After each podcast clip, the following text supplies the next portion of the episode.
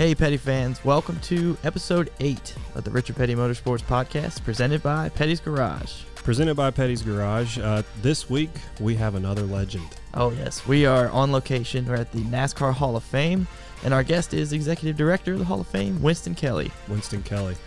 Awesome stories in this podcast. I, I, I just kind of just want to jump into it. Absolutely. Um, when you're listening to this podcast, we just finished up the race in Las Vegas. We're getting ready to head to Phoenix uh, this week. And if you're not familiar with Winston for some reason, you probably have heard his voice on the MRN broadcast. Uh, he's also a very close family friend of the Pettys, and that shines through in this interview. Lifelong Petty fan. So can't thank him enough for his time. Can't thank the Hall of Fame enough for letting us come set up in their space and record this episode. And really excited for you all to hear it. So here's Winston. Uh, Winston Kelley, uh, and that's spelled K E L L E Y. Uh, and I grew up in Concord, North Carolina, and uh, I am the executive director here at the NASCAR Hall of Fame. It's an awesome title to have. yeah. those who can do, those who don't just have a title. well, first and foremost, thanks again for taking time out of your busy day. I know you got a crazy schedule and lots going on right now to chat with two knuckleheads like us. So thank you.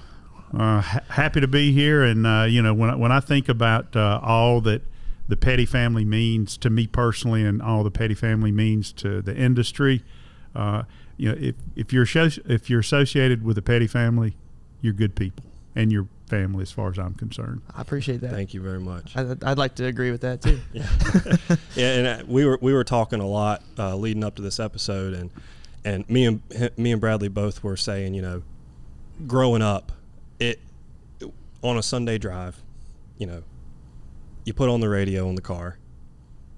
You guys were like family. You and your team. I mean, it's it's etched into my memory. I yeah. know. Um, just as a kid, looking out the window, no tinted windows back then. Sun's pouring in. You're going down the highway and you're listening to you guys call a race, and it's it means a lot for us to, to be here. We really Definitely. we really appreciate the memories we have and for being here today. So thank you. Well, that that's how I became a fan. Just listening to races, going to race races with my dad, uh, and you know, I think we all are in that same boat. Talk a little bit about your dad's position and how that kind of inspired you to follow in his footsteps. Well, Dad was the first public relations director at the Charlotte Motor Speedway, uh, and he did that up until uh, through 1964. Uh, and then left and, and went to work for another organization. Then he and mom bought an auto parts store in Concord.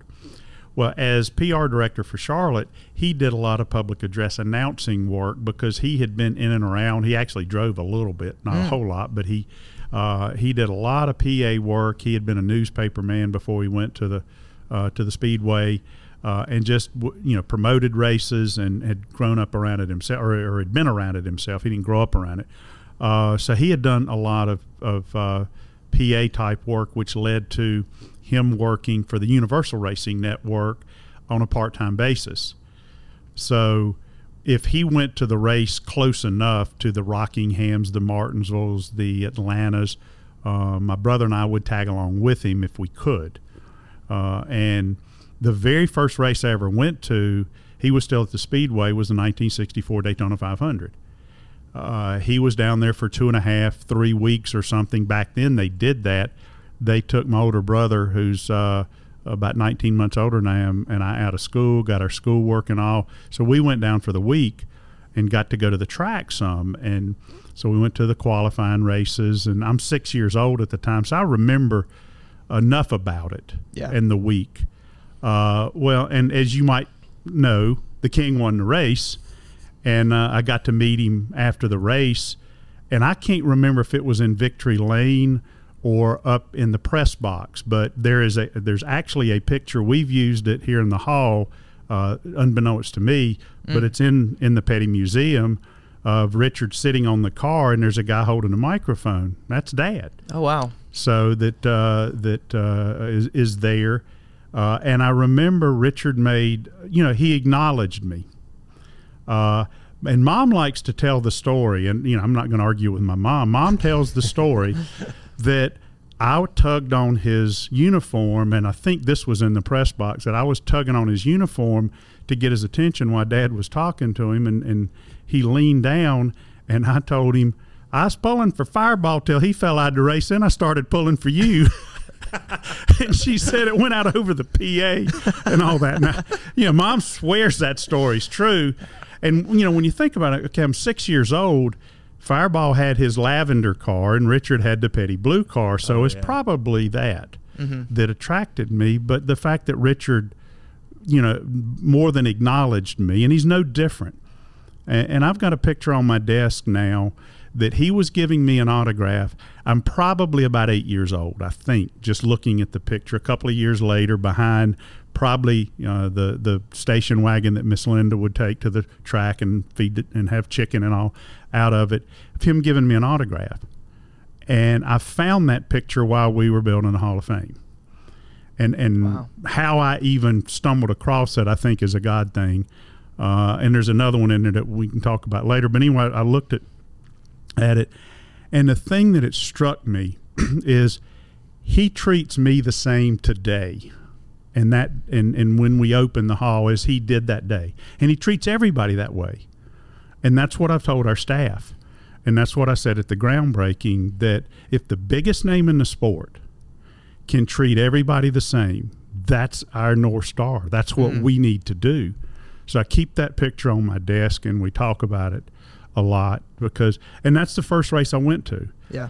So I became a lifelong Petty fan because of that, and then, you know, saw him and others, uh, uh, you know, as I grew up. But back to your original question, if Dad went to Rockingham, you know, and called the turns, we would tag along with him. Or if we went to Atlanta, if it was in the summer back then, he would take us.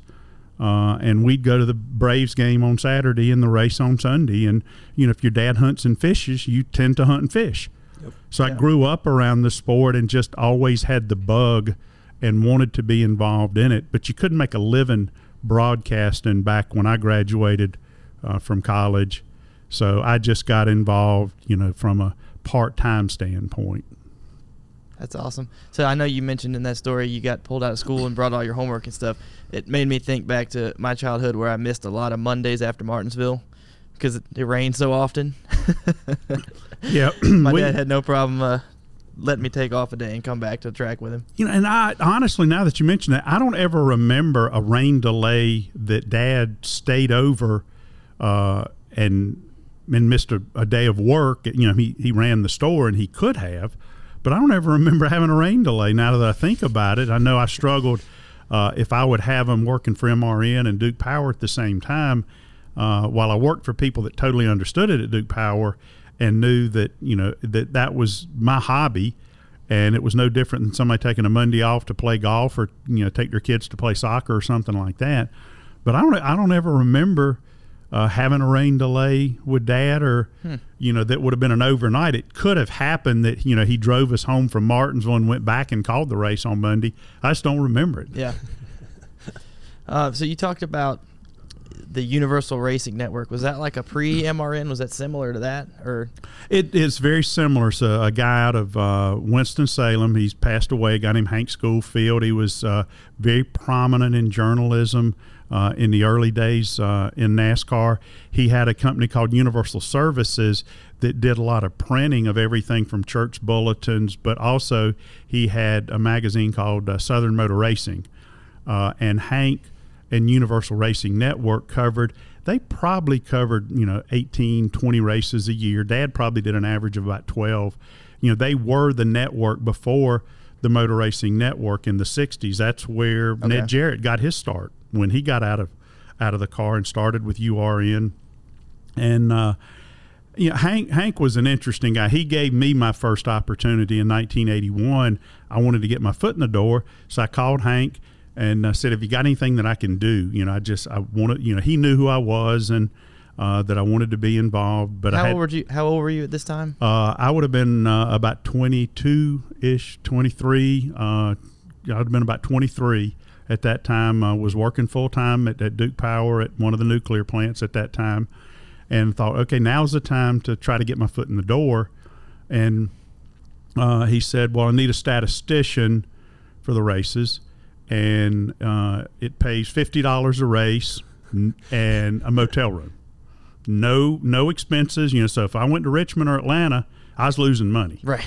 But I didn't care. yeah, you had to I didn't care. there if to stay. If it had paid me nothing, I'd have gone. Yeah, but right. you paid fifty dollars a race, and if I could carpool, but I you know got a hotel room, and you know if it was a Rockingham, I just drive down Sunday morning because Mm-hmm. they weren't doing the Saturday races uh, and whatnot. So you are in uh, did most a lot of the races, but nobody did all of the races, and it wasn't Hank's full time job. You know, he was general track general manager at North Wilkesboro, which, you know, that helped me advance. That's where I got to do some PA work and actually got to be on the microphone. But it wasn't what Hank did on a full time basis. And so that's in the 80s. So Dad started with them in uh, like 1965, 64, 65. And uh, URN had been around a while. I don't know their exact origin. But in 1969, leading into the 70 season, is when Bill France Sr. said, We need somebody that'll do all the races. We need a network that'll be kind of like a marketing arm, but to, mm-hmm. to make sure all the races are on the radio. And that's when he asked Ken Squier to start what became Motor Racing Network. And over time, and with no disrespect to Hank, MRN advanced their equipment. You know, they had the remote equipment. You know, when when I would go with Dad, if he was on pit road, I'd go get the drivers that fell out of the race and bring them to Dad because it was on hardline. And over time, MRN invested because that's what they were going to do long haul. And this wasn't Hank's primary uh, job. His primary job was Universal Services that had many arms to it, printing and whatnot. And then he was track general manager at, at North Wilkesboro. So, you know, over time, uh, URN kind of phased out, if you will, uh, and and you know MRN through the 70s and then became you know the network you know uh, and actually the 81 the first year that I was on with URN or I was a statistician we did 11 races. We had five tracks. Actually did an IndyCar race and two cup races in Atlanta we had Martinsville, Richmond, Rockingham, and Darlington. I think were the ones that we had, and then All the good kind of ones. phased out. you know, and, and you know, I could I could afford to drive to them. Right. You know, we weren't I didn't have to you know drive across country, but uh, that's kind of how it started. It sounds like they had a pretty good vision for MRN. You know, like they kind of knew what they wanted, or would, would you say that? Or Um, you know, if if you ask anybody, I would I did not personally know Bill France Senior, but if you ask people that knew him and you ask for how would you describe him, visionary would be what you would hear people talk about going back to his vision of forming NASCAR in 1947 and how he got those people together at the Streamline Hotel, and it was exactly the same with MRN, knowing that you know it wasn't something. I think if Hank had chosen that this is what I want to do and I want to grow it, you know, my, my gut feeling. I never asked Hank. I never asked Bill Jr. or anybody like that. But I think because it just wasn't something that was going to happen that that Bill Senior saw. This is something we need to make sure everybody can listen to the races. And it was when you know you might have a little snippet of one on an ABC Wide World of Sports back in that time. But you know, radio was the predominant form of getting to people mm-hmm. back in the late '60s and early '70s. And he had that vision, and he got dead on the right person in Ken Squier to actually do it. And, and I think Ken shared that vision with him. So, you know, it it's been exactly that. You know, and, and while TV uh, has evolved so much over the years, I think what what MRN has done over the last 50 plus years and, and am I biased? Yeah.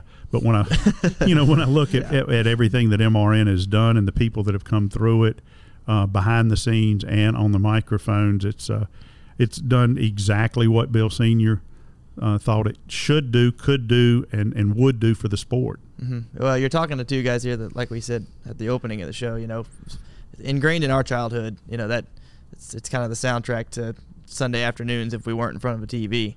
Um, so it's I think it was more than successful. It continues to be Yeah, successful. I didn't have the option of the TV back when I was was growing up. I mean, I remember sitting under the tree listening to the first Talladega race uh, because that was in '69 that Dad did with URN because MRN came into fold in 1970 and started with uh, the NAS, the uh, the what were then uh, ISC tracks Daytona Talladega, and then just kind of evolved from there. But uh, radio was the only way that, that we could keep up with it.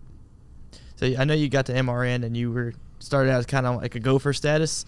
Um, if you don't mind, share the story of who couldn't make it to the track and how you got kind of thrown into your first experience with MRN. Yeah, uh, I started pestering MRN about 1987. Uh, you know that I wanted to work with them and and was you know they called it a production assistant. It was a gopher. I'd help you know set up equipment, tear down equipment, either be a spotter in the turns or run information. So that's early '87. So you know, I, I, it gave me a chance to do some more PA, but it was the latter part of 1988 that John McMullen, the president, uh, and he was always up front with me. You know, I didn't have a radio background and and uh, all that, so uh, he had told me that he was going to give me a shot the end of October at the double header that had the modified race and the Busch race. So that's that's fine. You know, I was just happy to, to be in the in the mix. And uh, so in September, in the Cup race weekend, Saturday there was a Busch race, but it was not being aired.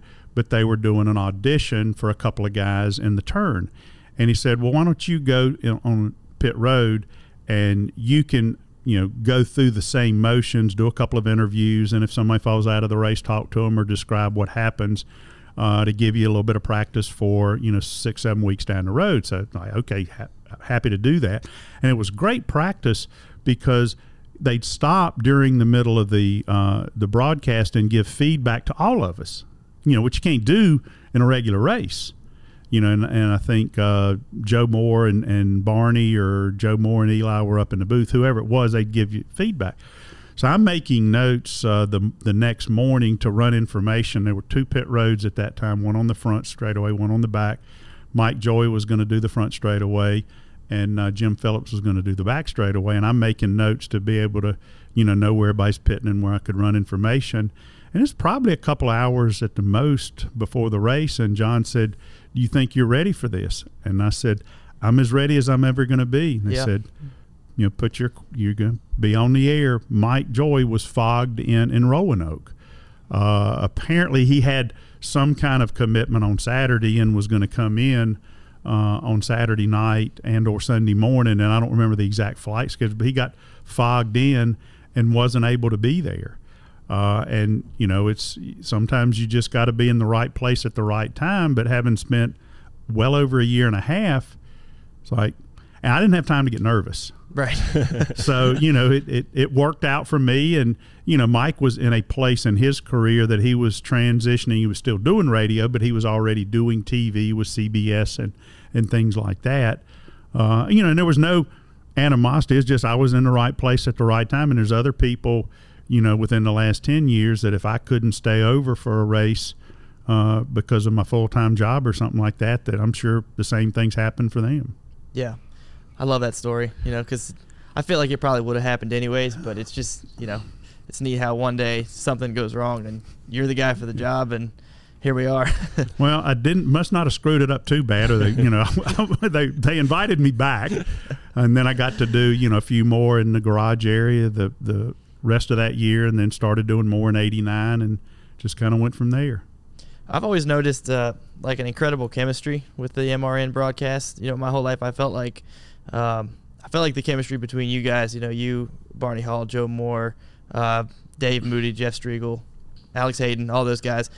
I don't I don't know if I've ever seen a chemistry like that in any other sports broadcasting. Period. Yeah. You know, what do you think? Um, what do you think made that so special? You know, it sounds like a bunch of just friends hanging out and sharing what they're seeing with the people that are listening. I think I think there's a number of reasons. I think number one, if you you, go back to Barney Hall, Barney is the voice of NASCAR in my opinion, and and all due respect to Ken Squier, Ken was the voice and storyteller and on TV. But if you look at just the voice and Right. you close your eyes, to me, Barney Hall is the voice and the radio voice of MRN or, or of NASCAR in general. And Barney always used to say, if you stick to the race, you can't have a bad broadcast. You got and and it's not about the guy holding the microphone. There's one person that ever tuned in because I was on the radio, and that was my mother. and when my mother passed away, nobody's ever tuned in. And as somebody who's a broadcaster, I've got ones I like. You know, I like Jim Nantz, but I'm not going to say, okay, well, I'm going to watch this golf tournament because he's broadcasting. I might mute somebody I don't like. Yeah, yeah. But you don't tune in because of who's broadcasting. And it's about the people in the field, on the field, in the garage, on the racetrack, you know, in the arena, call it whatever you want to. And that's one of the things that, that Barney taught us. So I think that's part of it. One of the things that John McMullen did a very good job of is everybody knew their role.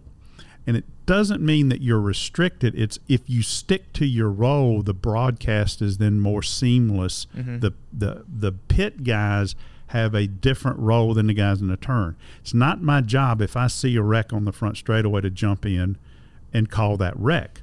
Now, if somebody misses it because it's out of their sight and I can tell them on either the second channel or in the in, in a commercial break, I saw how it started. Every now and then they might come down and do that, but that's not my job, and it's not the guy's jobs in the turn to talk about strategy and fuel mileage and all that. And it's you know the guys in the booth do both play by play.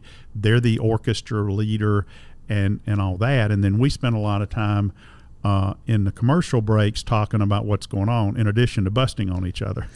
so, but I think the other thing, the other two things are we like each other you might not know it if you listen to the commercial channel, but we like each other and we've got a passion for NASCAR.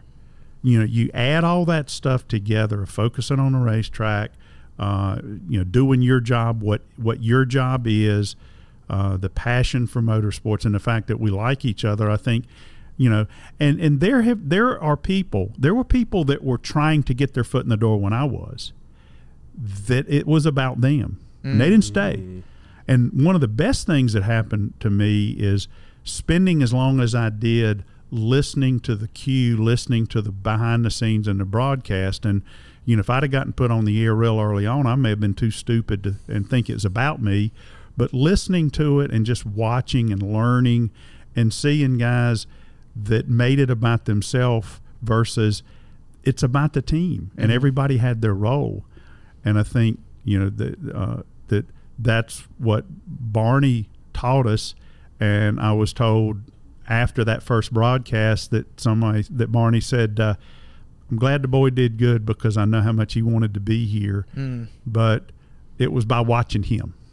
Yeah, it's it's funny how he's such an icon in that respect, but he never never tried to be. He just you know Talk Bar- about what Barney, he saw in front of him. Barney did not accept that he was an icon. honest to goodness, Barney didn't think he was a big deal. Mm. He, honest to goodness, did not believe that he was that big a deal. Even, you know, and I've always said the King and Junior Johnson are two that they knew they were big deals, but they never acted like it, and they never carry themselves like it. But you, you know, you can't be the king, you can't be Junior Johnson and not realize that you're a big deal. Barney never accepted that or grasped that concept. Uh, I think he appreciated in his later years that we appreciated him as our mentor and his tutelage, but he never really grasped how the fans looked up to him. Mm-hmm. He, I think, he realized uh, that the competitors that were from Richard and Inman and those guys' days, how much they appreciated him. Uh, I don't think the younger folks appreciated him, and part of it is they didn't know him. Mm-hmm. It, you know, wasn't and, and Barney wasn't wasn't a look at me guy. So if he walked through the garage, everybody didn't know him. You know, the newer people. So that's not a disrespect, right, on anybody. Uh, but one of the things that happened Barney's last race, and it kind of came about a little bit abruptly as his health was going down, uh, that that meant a lot to me, is I went to Richard's bus, uh, and uh, his bus driver went in there and actually woke him up. Now it's the middle of the afternoon. Y'all know Richard's oh, yeah. known for sleeping, yeah. and it's like I didn't want to wake him up, uh, and and went in there and, and he said, "What's going on?" I said, well, you know, Barney has decided that it's time to step away, and and uh, I just wonder if you could come by and speak to him. Mm. Put on his boots. there he went, and uh, that meant a lot. Wow. To uh, to Barney, but it, it, it's because of who it was. Yeah. Mm. That's that's incredible. I was going to ask what your favorite Barney Hall story might have been over the years, and uh, you also led me to another question I had, which listening to the broadcasts, um, the commercial breaks are always my favorite part because y'all used to bust on each other. You know, was there somebody that you would say was the best at either corny jokes or getting a dig at somebody else during those commercial breaks? Or? Well, Barney Barney had the ti- the best timing. I always said that he had a writer. and and what his longtime girlfriend Karen confided in me and actually gave me a folder. He if he saw some kind of joke, he might stick it in the folder. but he had he had unbelievable timing. Some of his stuff was just spontaneous and it just happened. Others uh, you know, he may have had something in the back of his mind, and you really had to listen. And I missed some of them on pit road because it's noisier down there. But he'd come up with some. You know, Jeff Striegle and and myself and Alex. You know, we we've had some corny ones that are pretty bad over the years. But Barney's were always dead on. Barney's best one, Barney's absolute best one, was the All Star race one year. Couldn't tell you what year. And Slim Fast was in the sport. Eli had had had a deal with Slim Fast uh, and did commercials.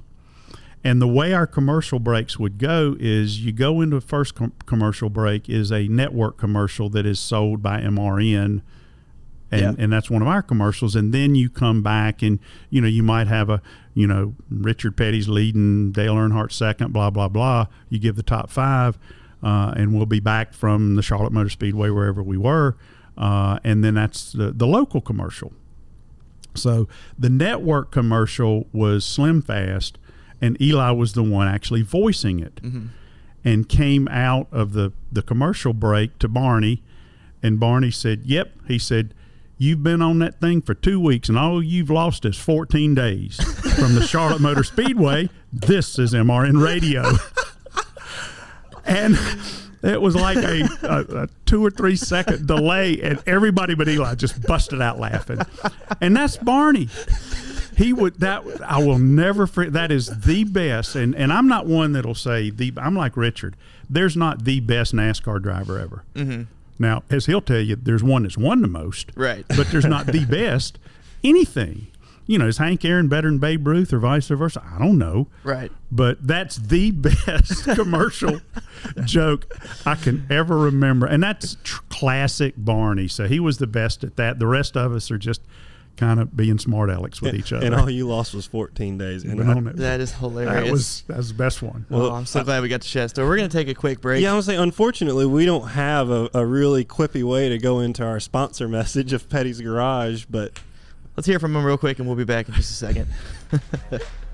All right, today the Richard Petty Motorsports podcast is again presented by Petty's Garage. Petty's Garage is from the mind of Richard Petty himself. Petty's Garage is a haven for any fan of speed. That's right, Petty's Garage is a full service speed shop dedicated to continuing the legacy and reputation of the King. The experts at Petty's Garage provide exceptional engines, tuning, and high performance parts for you, the enthusiast. Famous for the high quality service and craftsmanship, Petty's Garage embodies Richard Petty's passion for being the best. The best. Whether you're adding on to a current project, upgrading your ride completely, or just need our tuning department to squeeze out that last little bit of power from your engine, you can trust Petty's Garage to give your car performance that the king would be proud of. That's right, Petty's Garage has you covered, so visit them online right now at pettys-garage.com. So we, we were talking during break a little bit about um, a go-kart you had when you were a kid. I, I found that story when I was doing my research last night um, that you, you had a go-kart and you were kind of racing around with neighborhood kids, and y'all's was a petty cart, but it was a little bit different. Yeah, what was the story for that? Yeah, and, and I think it was, I want to say it was '69. We were uh, about uh, ten or twelve years old, my older brother and I, and a lot of folks in the neighborhood got them that year. You know, there's probably five or six of us, and there was this big field that we could race in. Uh, but another guy up the street, guy named Bobby Utley, who was also a big Petty fan, as were we, he was more proactive and he painted his Petty blue before we did, and he put a 43 on the back, and uh, so it was leading into 70 when uh, Petty's had the Pete Hamilton car. So we painted ours Petty blue and painted the front bumper red and put a 40 on the back.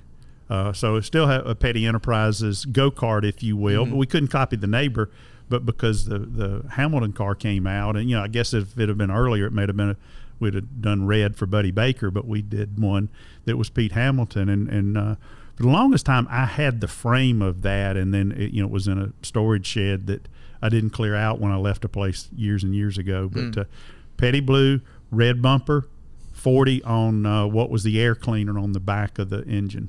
I was gonna ask uh, if you still had the frame and had had a chance to look at it anytime recently. Yeah, I, I did, but uh, I, I made the mistake of not cleaning out that, that shed years ago, so I'm sure it is long gone, unfortunately.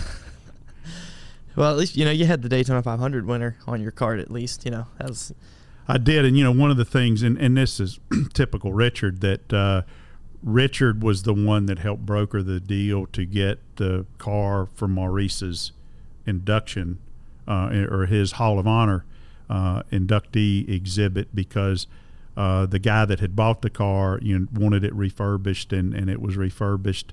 Uh, there's there's some debate: is it a Petty car? Is it a Hamilton car?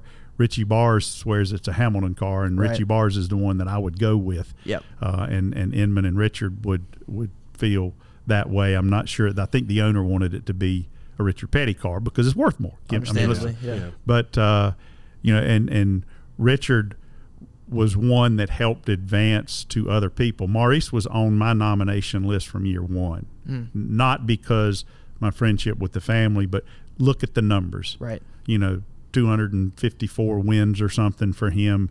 You know, all his wins as a crew as a engine builder, and, and then being a crew chief as well. And Richard wanted to make sure that people realized that Chief was a lot more than the engine builder for Richard Petty. Uh, so that was one of my.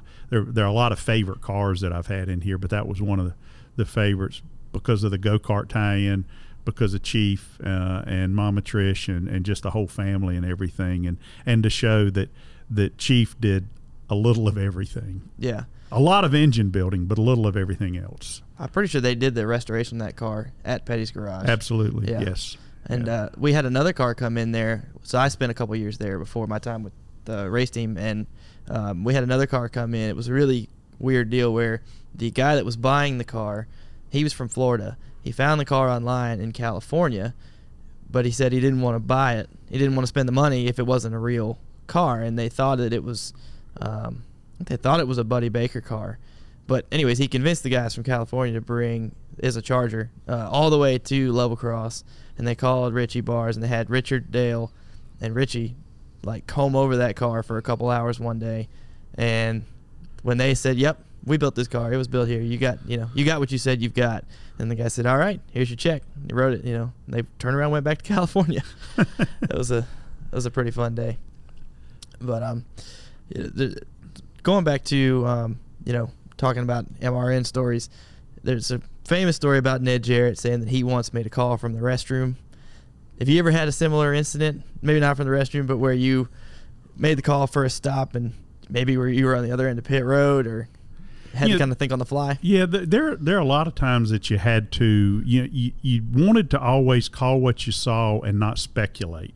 Ned was in the restroom at Martinsville, so he could hear it, and and Barney or, or Mike Joy had forgotten that uh, he had said he had told him in a commercial he was going to go to the restroom, and they said that I think it was Richard that actually was the one that was pitting and said Richard had a tire go a right front tire go down, and he could hear him change the tire and realize that it was only a two tire stop. So so he was able to do that and, and Ned tells the story. So you wouldn't believe the guy standing beside me in the restroom. so I've not had one I've not had one in the restroom, but one that was funny.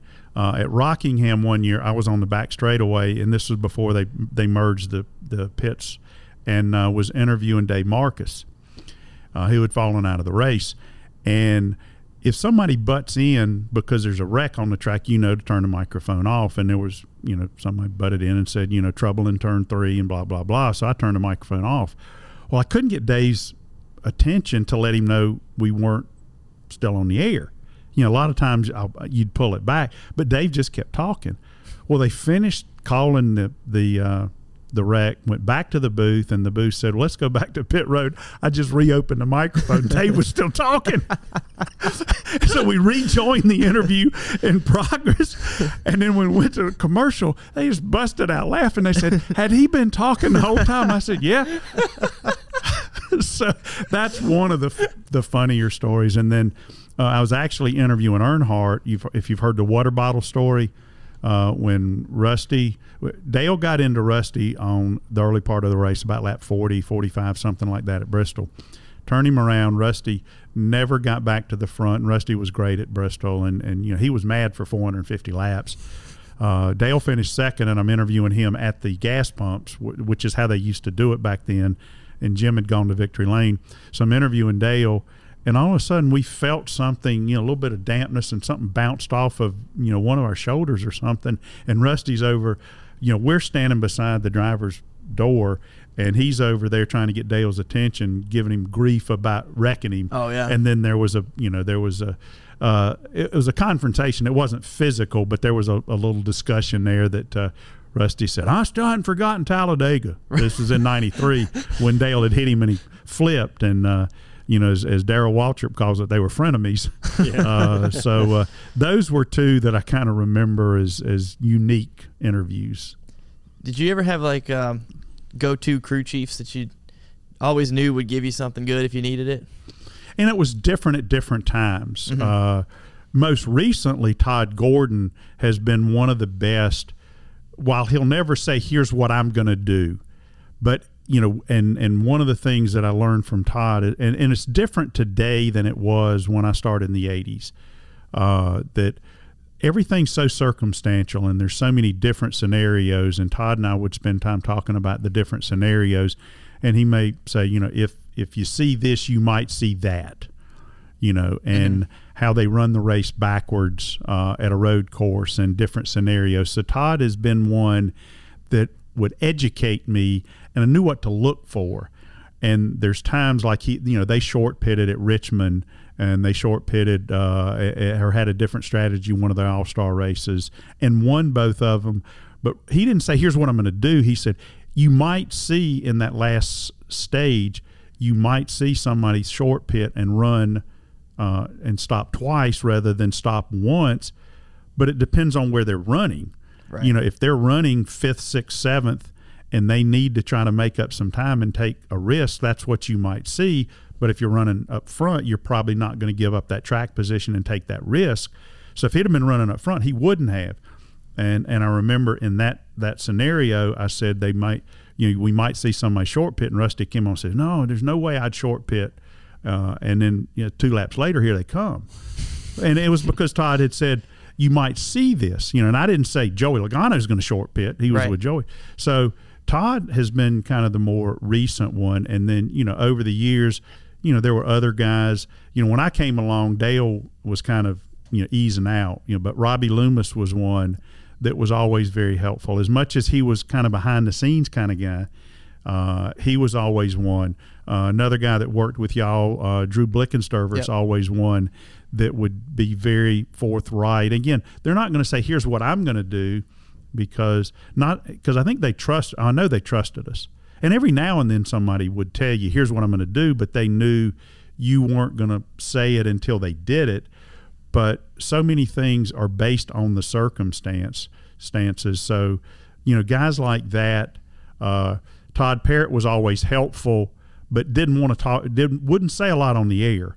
A lot of them didn't want to say something on the air, but they'd tell you uh, in in the garage area. Here are some of the things that you to look for uh, throughout the race. So those were some of them. Yeah, Tim Brewer was another another one in the early days that would you know share information with you. And then there were a lot of a lot of the crew guys that you could go to, whether they got tire guys or or other people. Barry Dodson was one that was always very helpful. His brother John uh, was always one that was very helpful. So uh, there were a lot of them, and I think just wearing the MRN and the fact they knew we weren't going to throw them under the bus and that we weren't trying to be I got you or I got the story 1st you You're trying to learn to articulate what's happening.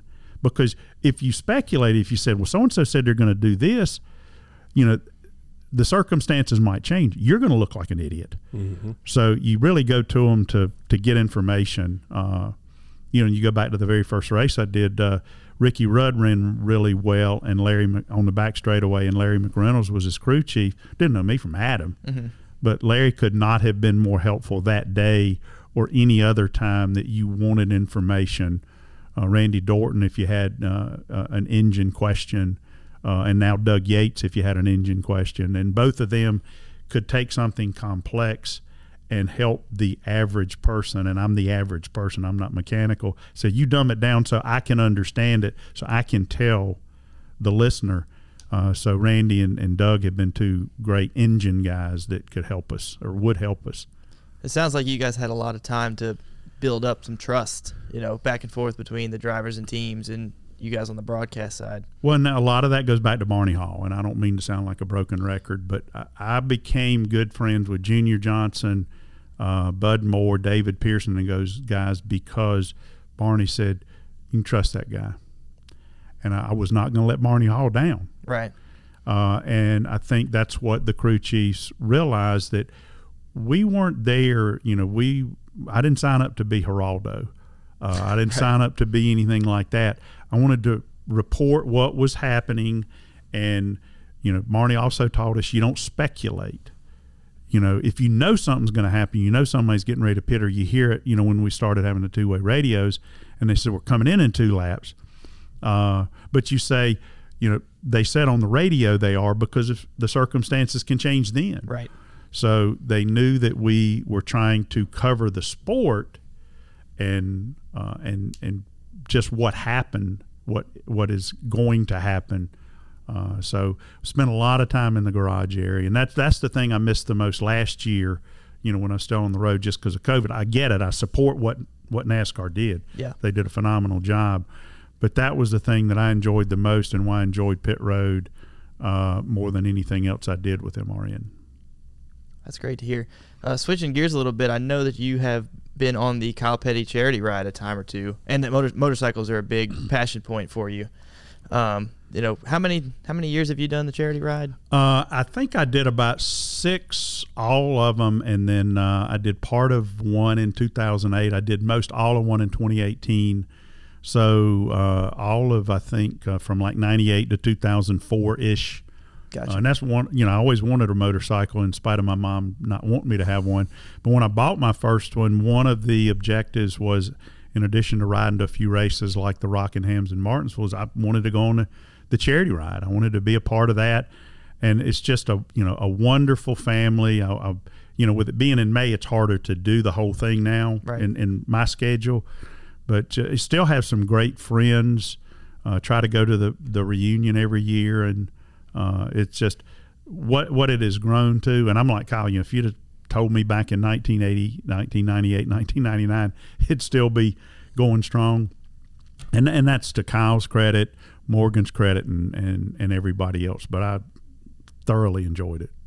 I heard a story um, that you guys, so you were with uh, Richard and Jim France, among others, I think, going from Phoenix to meet up with the ride, and almost got him into a spot where he may have ran out of Yeah, you, gas. you were Um, yeah you were leading the way, right? Yeah, how I became the leader is also questionable. uh, I think we were leaving Sonoma, uh, and Richard had some appearances. Uh, Jim was going to leave. It started out with Lance Brown and I talking of of what our Sunday looked like, and I was doing the uh, this morning in NASCAR TV broadcast. So I wasn't on the air. It was a PRN broadcast, but I was doing that and was trying to figure out how I was going to either ship my bike there and, you know, was I going to try to fly with the drivers that were coming in later or whatever. And Lance and I got to talking and said, well, you know, the King's got some appearances. He and I've talked about riding and, and catching up with them. Uh, and I said, man, that's great. So, you know, ended up, I think I put my bike on their trailer rather than with the rest of the charity ride. So it was at the, at the racetrack. Uh, and then somewhere along the way, I guess Richard and Jim got to talking about it.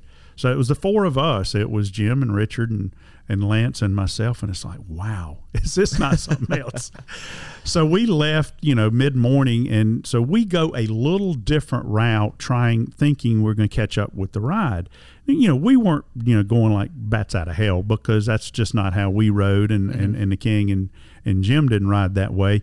But we cut some corners So when we went through Fallon, Nevada, never forget that city. We were going from Fallon, Nevada to Austin, Nevada on Highway 50, which is called the world's loneliest highway, which I learned later. And there's a reason for that. And it's 110 miles apart, give or take. So, you know, we get about 10 or 15 miles out of Fallon, and I realize there's nothing around here. Now, how I ended up up front, I don't know. I think, you know, it, it was logical that Lance or I were, were going to, you know, watch the map and stuff like that. Right. Uh, but how I ended up up front is just either dumb luck, good or bad, however you want to look at it. So uh, we're about, you know, 10, 15 miles out, and it's like, started doing the math in my head, and I think Richard and Lance were on victories. I think that's who was with the ride back then. Jim was on like a BMW or something like that. He could have gone, you know, he could have gone to Utah. He would Yeah. not have had any problem. And I'm on my Harley. I'd have been close. And I think it was the victories that had a, either a small, a little bit smaller tank. And I'm doing the math, and I thought this isn't good. We're gonna, you know, yeah, I, I you know, I run, you know, I run Jim France and Richard Petty out of fuel. I will not be back in a in a NASCAR garage Yeah. ever. so, but I had a CB. So this truck passed, and I, I asked him, uh, said, you know, is there any f- gas stations between here and Austin? He said, yeah, about 30 miles down the road, there's this little small uh, little bar that has uh, has gas. So I mean, I'm looking at the speedometer. So if we got to 32 miles, I'm pulling over and I'm saying, okay, guys, I'm sorry, we're going to turn around and go back. I'd rather be embarrassed that way than embarrassed out of gas. Right. Sure enough, 26 miles. I mean, I, I'm some things you remember. Yeah. 26 miles. We come up on this crossroad, and there's this little building off to the right, and we pull in there, and there's about a 250 gallon uh, uh, above tank, above ground 250 gallon tank. It wasn't high test, which we all ran, but you know we put a couple of gallons in because it was going to get us to Austin. So we go in, and I'm getting water and paying for the gas, and Lance is over there also getting water. And while I'm paying for the gas, uh, he tells I didn't see all this stuff happening, but he said as Richard walked by, and nobody had anything racing related. I st- I've got the picture, and I meant to bring it in today. The of the four of us afterwards. Nobody had. He had a victory motorcycle jacket on, and he didn't have cowboy hat. I don't even know if he'd put on his ball cap. And he said there are two guys playing pool. Pool, yeah. And one of them looked at the other one. and He says, "I'll be a son of a." that was Richard Petty. and Lance said the other one looked up and said, "Have you lost your mind? Do you know where we are?" And he said the lady sitting there, girl sitting there with him, looked up and said, "Well, it did kind of look like him." And he said they got to arguing about it, and they finally looked over at Lance and didn't say anything, just looked at him, and kind of you know put their hands up, and and and he said, "That's the king." And the others, I told you, I told you that was him. So Richard didn't see all this, and they, they he comes out of the restroom. So then they want pictures with, you know, they want to get his autograph and all that.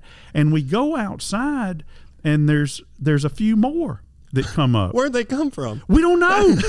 There's a few, and, and Richard even remembered when we talked about it later in the, the week. He said, "Yeah, you remember the one that had the dog? There's this big old dog that was with him." And and when we went back, Lance and I went back the next year because we kept talking about it, and we didn't take any pictures. We forgot to take pictures. And and Lance sent me some recently, and, and I have got a few somewhere in there. The the next year's ride that was about two hours out of our way, but he and I were bound and determined we were going to go by there. Uh, Richard flew. He wasn't going to do this mess, and, and Jim wasn't a part of it. Uh, we we never caught up with the ride until we got to the motel that night. Uh, it's just we were so far behind them. But to ride with the three of them is absolutely you know one of my top five memories of the charity ride or just being around. But Lance and I went back there just to take pictures, Oh, and it said Middlegate, Nevada, population 18, and it was painted over and said 17. And we asked them what happened. They said neighbor died. Oh, oh, I mean, and you know we took It's not panor- funny, but it's interesting. we took panoramic pictures and you know this is 2002 2003 and there's nothing out there it's it's near where they used to test the original nuclear warheads we, we found out later mm-hmm. and it was just this little uh, bar that had like a 12 room hotel because we paid attention the second time. uh, and R- Lance even sent me a picture of me, you know, putting a, a, a dollar bill. They, they had everybody sign a dollar bill and they take, tacked it to the wall. Lance took pictures that Richard or, or postcards that Richard had signed back to him uh, because we, you know, we didn't have anything the first time. But it's literally in the middle of nowhere, and I am I am hundred percent sure that somebody would have run out of gas. It wouldn't. I, I would have been close. Jim would have been fine, but Richard or Lance might have run out of gas, and we wouldn't see, be sitting here talking today because Right. I would have been run out of NASCAR a long time ago. But that picture is one of my most cherished things that somebody was smart enough to have. You know, the four of us take a picture when we got to the hotel that night. That's awesome. And it also kind of proves that even out in the middle of nowhere, Nevada, population 17, Richard Petty can still draw a crowd. Well, and when you know, you know his humility, but when we're talking about it later in the week, he left for a couple of days to do an appearance and came back for the rest of the ride that year. And we were talking about it, uh, and and he said, "Ah, you know, they just know who we are because of TV." I said, "Richard." You hadn't been in the car in how many years? You didn't have on a cowboy hat. You didn't have on glasses. How many guys from that garage would they have recognized? And he just shrugs his shoulders. Yeah. It, it, I mean, it's different. I mean, Richard is Richard. You know, they they may have uh, Dale had been passed by by then, but you know, there's not three people in the in the garage, especially somebody who hadn't been in a car for for at least ten years at that point, with nothing racing related on. Yeah. And uh, you're also somebody, you, I don't know if we had a chance to talk with anybody yet who really knew Miss Lynda, too. You know, how would you describe her if, in, a, in a few words? Oh God! If if there is anybody that's the matriarch of anything, and and uh, she's more than the matriarch of just the Petty family. I mean, and and you know, you've got Miss Miss Elizabeth, of course, who was the original matriarch. But if you look at everything that Miss Lynda touched, and the thing that amazed a lot of people, you know, because I had been around them a lot, you know, when when she passed, and I remember I was sitting on an airplane, uh, and and was you know wired in when I got the word that she had passed, and uh, you know just but in, in in putting together, and we don't do a lot of statements for folks that that pass that aren't inductees, but Lynda's different. Lynda's different because you think about the impact that she's had on NASCAR on motorsports. You know, the the Petty family is one thing, and you know, driving the uh, the station wagon. You know, Mrs. the King station wagon that's in the museum. I think that is so Oh, yeah. cool. Yeah. that is one of my favorite things in there. Uh, and that that Richard and uh, uh, and John Lasseter wanted her to be a part of the movie because I remember that that picture that I'm talking about of Richard handing me uh, uh, an autograph. I know I remember going by those station wagons when they had the fried chicken there. But to be on school board for 16 years Yeah. and to serve as chair and to be a founding member, the the founding chairperson of the Winston Cup Racing Wives Auxiliary, which is what birthed the Kyle Petty Charity Ride. It was under that umbrella, you know, and all the charity work that she did, and as Richard will tell you, to raise four kids uh, with maybe a little bit of help from the king, but you know, you know, and he'll tell you that uh, that she was a see, she was superhuman Wow. a- as as what she did, and uh, just just one of the kindest, most gentle, uh, most loving people, and uh, always had a smile, always had a hug, always had a good word for somebody. But when I think about all that she did and contributed in her community uh, to NASCAR, uh, and you look, you know, you look at, and granted, I'm I'm biased, but you look at the four kids she raised. You know, their their quality. Yeah. They really, really are. So she's special here, right. but she's special to a lot of people. Yeah, she left quite an impact, and I really wish I would have had the chance to Yeah. get to meet her and spend some time with her. Um, but unfortunately, we came along a little bit after that. Um, definitely want to give you a chance to talk about you know the Hall of Fame, um, kind of everything you guys have going on right now. you know, here we are. Um, what's today? Beginning of March 2021. You know, I know you guys are open, so talk a little bit about kind of current state of things here at the Hall of Fame. Well, everything right now in 2021 is you know you, you qualify it with all things considered. All Mm-hmm. things considered, we're doing very well health wise. Everybody's healthy. Uh, we've been open since the middle of September. We were ready a little bit early, earlier than a lot earlier than that to be open. We've got, and I won't bore you with all the safety protocols that we put into place. Yeah. Uh, Well, we can tell from from getting in here that they're there. Oh, they are there. Well, and you know that we we have a mask mandate that people have been very respectful of, and people understand what we're doing, and they they're patient when it takes them a little bit longer to wait to get in the simulator because you need to clean things. Uh, from a business standpoint, we're not doing events like we used to, but from a general admission standpoint, we're at about 52% of what we were the same time last year. And what we've heard from other uh, industry consultants and museums, most of them are in the 25% range. So when you look at all things considered, you know, we're that bucket list thing. Yeah. People are still coming and averaging, people average 564 miles to come here Wow. Oh wow. average 564 miles. Uh, 85% come from more than 50 miles. Uh, over 60% come from more than 200 miles. They stay overnight. You know, it's that bucket list thing. So we're still that. It's just the volume is down, just like everything else. You know, and we've had you know great classes every year. You know, we are planning for the class of 2021, which will go in late. Uh, we change out exhibits uh, on a regular basis. We've just changed out our uh, what we call our Great Hall. So we've got 10 cars representing all the first 10 classes. To we didn't get to do a 10 year anniversary, so we've got a car from each one of those first 10 classes that was actually here as a part of their uh, induction, uh, as well as information about all 10 classes. Uh, just changed out uh, in our Victory Lane area. We'd had Dale Jr.'s last car. We just got Jimmie Johnson's last car from wow. Phoenix, and 20 of his uniforms and a bunch of his trophies. Uh, and we just did our what we call our memorable moments, which highlights some memorable things from the year before.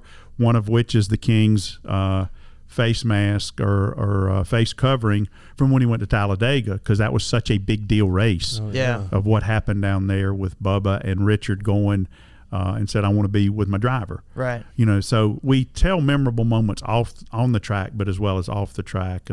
You know, new champions case uh, have done a lot of upgrades uh, back in the end of 2019 to all of our uh, interactives, uh, and then we installed a new Glory Road that Dale Jr. helped us pick all the cars.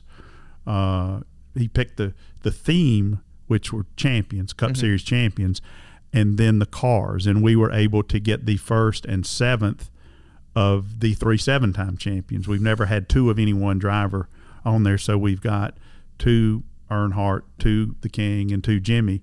But it's not just any two; it's the first and seventh of each of theirs. That's crazy. And then just an evolution of different ones that that Dale was intrigued with, uh, and there were older ones other than Jimmy and Jeff's and Tony Stewart's. All the rest of them, you know, are, are 90s back to the 50s. You know, just because he likes the history of the sport so much. So uh, a lot of stuff going on. We look forward to the next class and. Uh, uh, just you know, it's it's just been a blessing to be here and you know to work with people like the King. You know, I mean, I, I've got more King stories about you know his support here. Uh, the very first car that we ever unveiled uh, was his. Mm-hmm. Uh, and I, do we have time? to- Oh yeah, to- no, yeah. I, I you reset can- the cameras. Well, we can go for We can another keep going. thirty. Okay. I know we've already kept you a long time. That's, Yeah. that's okay. Uh, uh, I remember, God, what year? This would have been about 2007. We were just starting building a hall, and I'd seen I'd seen Inman at uh, uh, Richmond, and he said King wants to ask you something. so, uh, you know, missed him that weekend. Says a weekend or two later, went went saw him at Dover at the in the uh, in the hauler and he was at there were a couple of other kind of museum related type things and i said well i got you i said uh, i want to ask you and, and, and i'm going to ask richard childress the same thing if you had one car that you want to be on this exhibit we're going to do with 16 17 other cars what would it be Uh, and and so Richard, as you guys probably know, goes to a lot of museums. He and Miss Lynda uh, and Dale and Mary would go to museums when they traveled. So he was more interested in the museum, Mm-hmm. and and so uh, told him that uh, uh, what we were looking at, and I said, and keep in mind we might need two. Why are you going to need two? How much you going to pay me for those? and I said, well, uh, we'll probably need two because I've got to assume you're going in the first class of the of the Hall of Fame.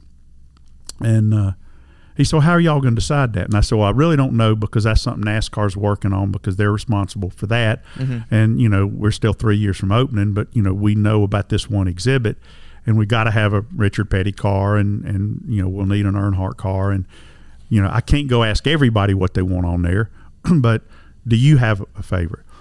So he again became more interested in the museum part of it.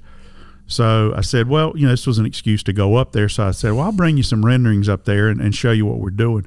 So I took him through all the renderings, and, and you know, he, he was very interested and and you know said in, in one area, you know, have you thought about including this person as a part of that? And and, and most of them we had thought about, but you know, he mentioned one guy. I said, nah, we need to get them on there. So it was it was really uh, not just fun, but it was very informative. And Richard was one of the first people we took our exhibit designers to meet with to learn about the history of the sport. So after I got through showing him all that, and then I showed him what Glory Road is, which is 18 cars that have different themes that were, were going to be changed out every two or three years. And I said, you know, here's the Hall of Honor where your car would, where another car would be. Because in that first conversation, he said, well, I think y'all to put them in, you know, chronologically. You know, you got to start with guys like Raymond Parks and my dad and people like that. And I said, so you're not going to put in the most successful, the most popular, the most recognizable guy. He said, that's just how I think. and he said that the night Yeah. before the first the first vote.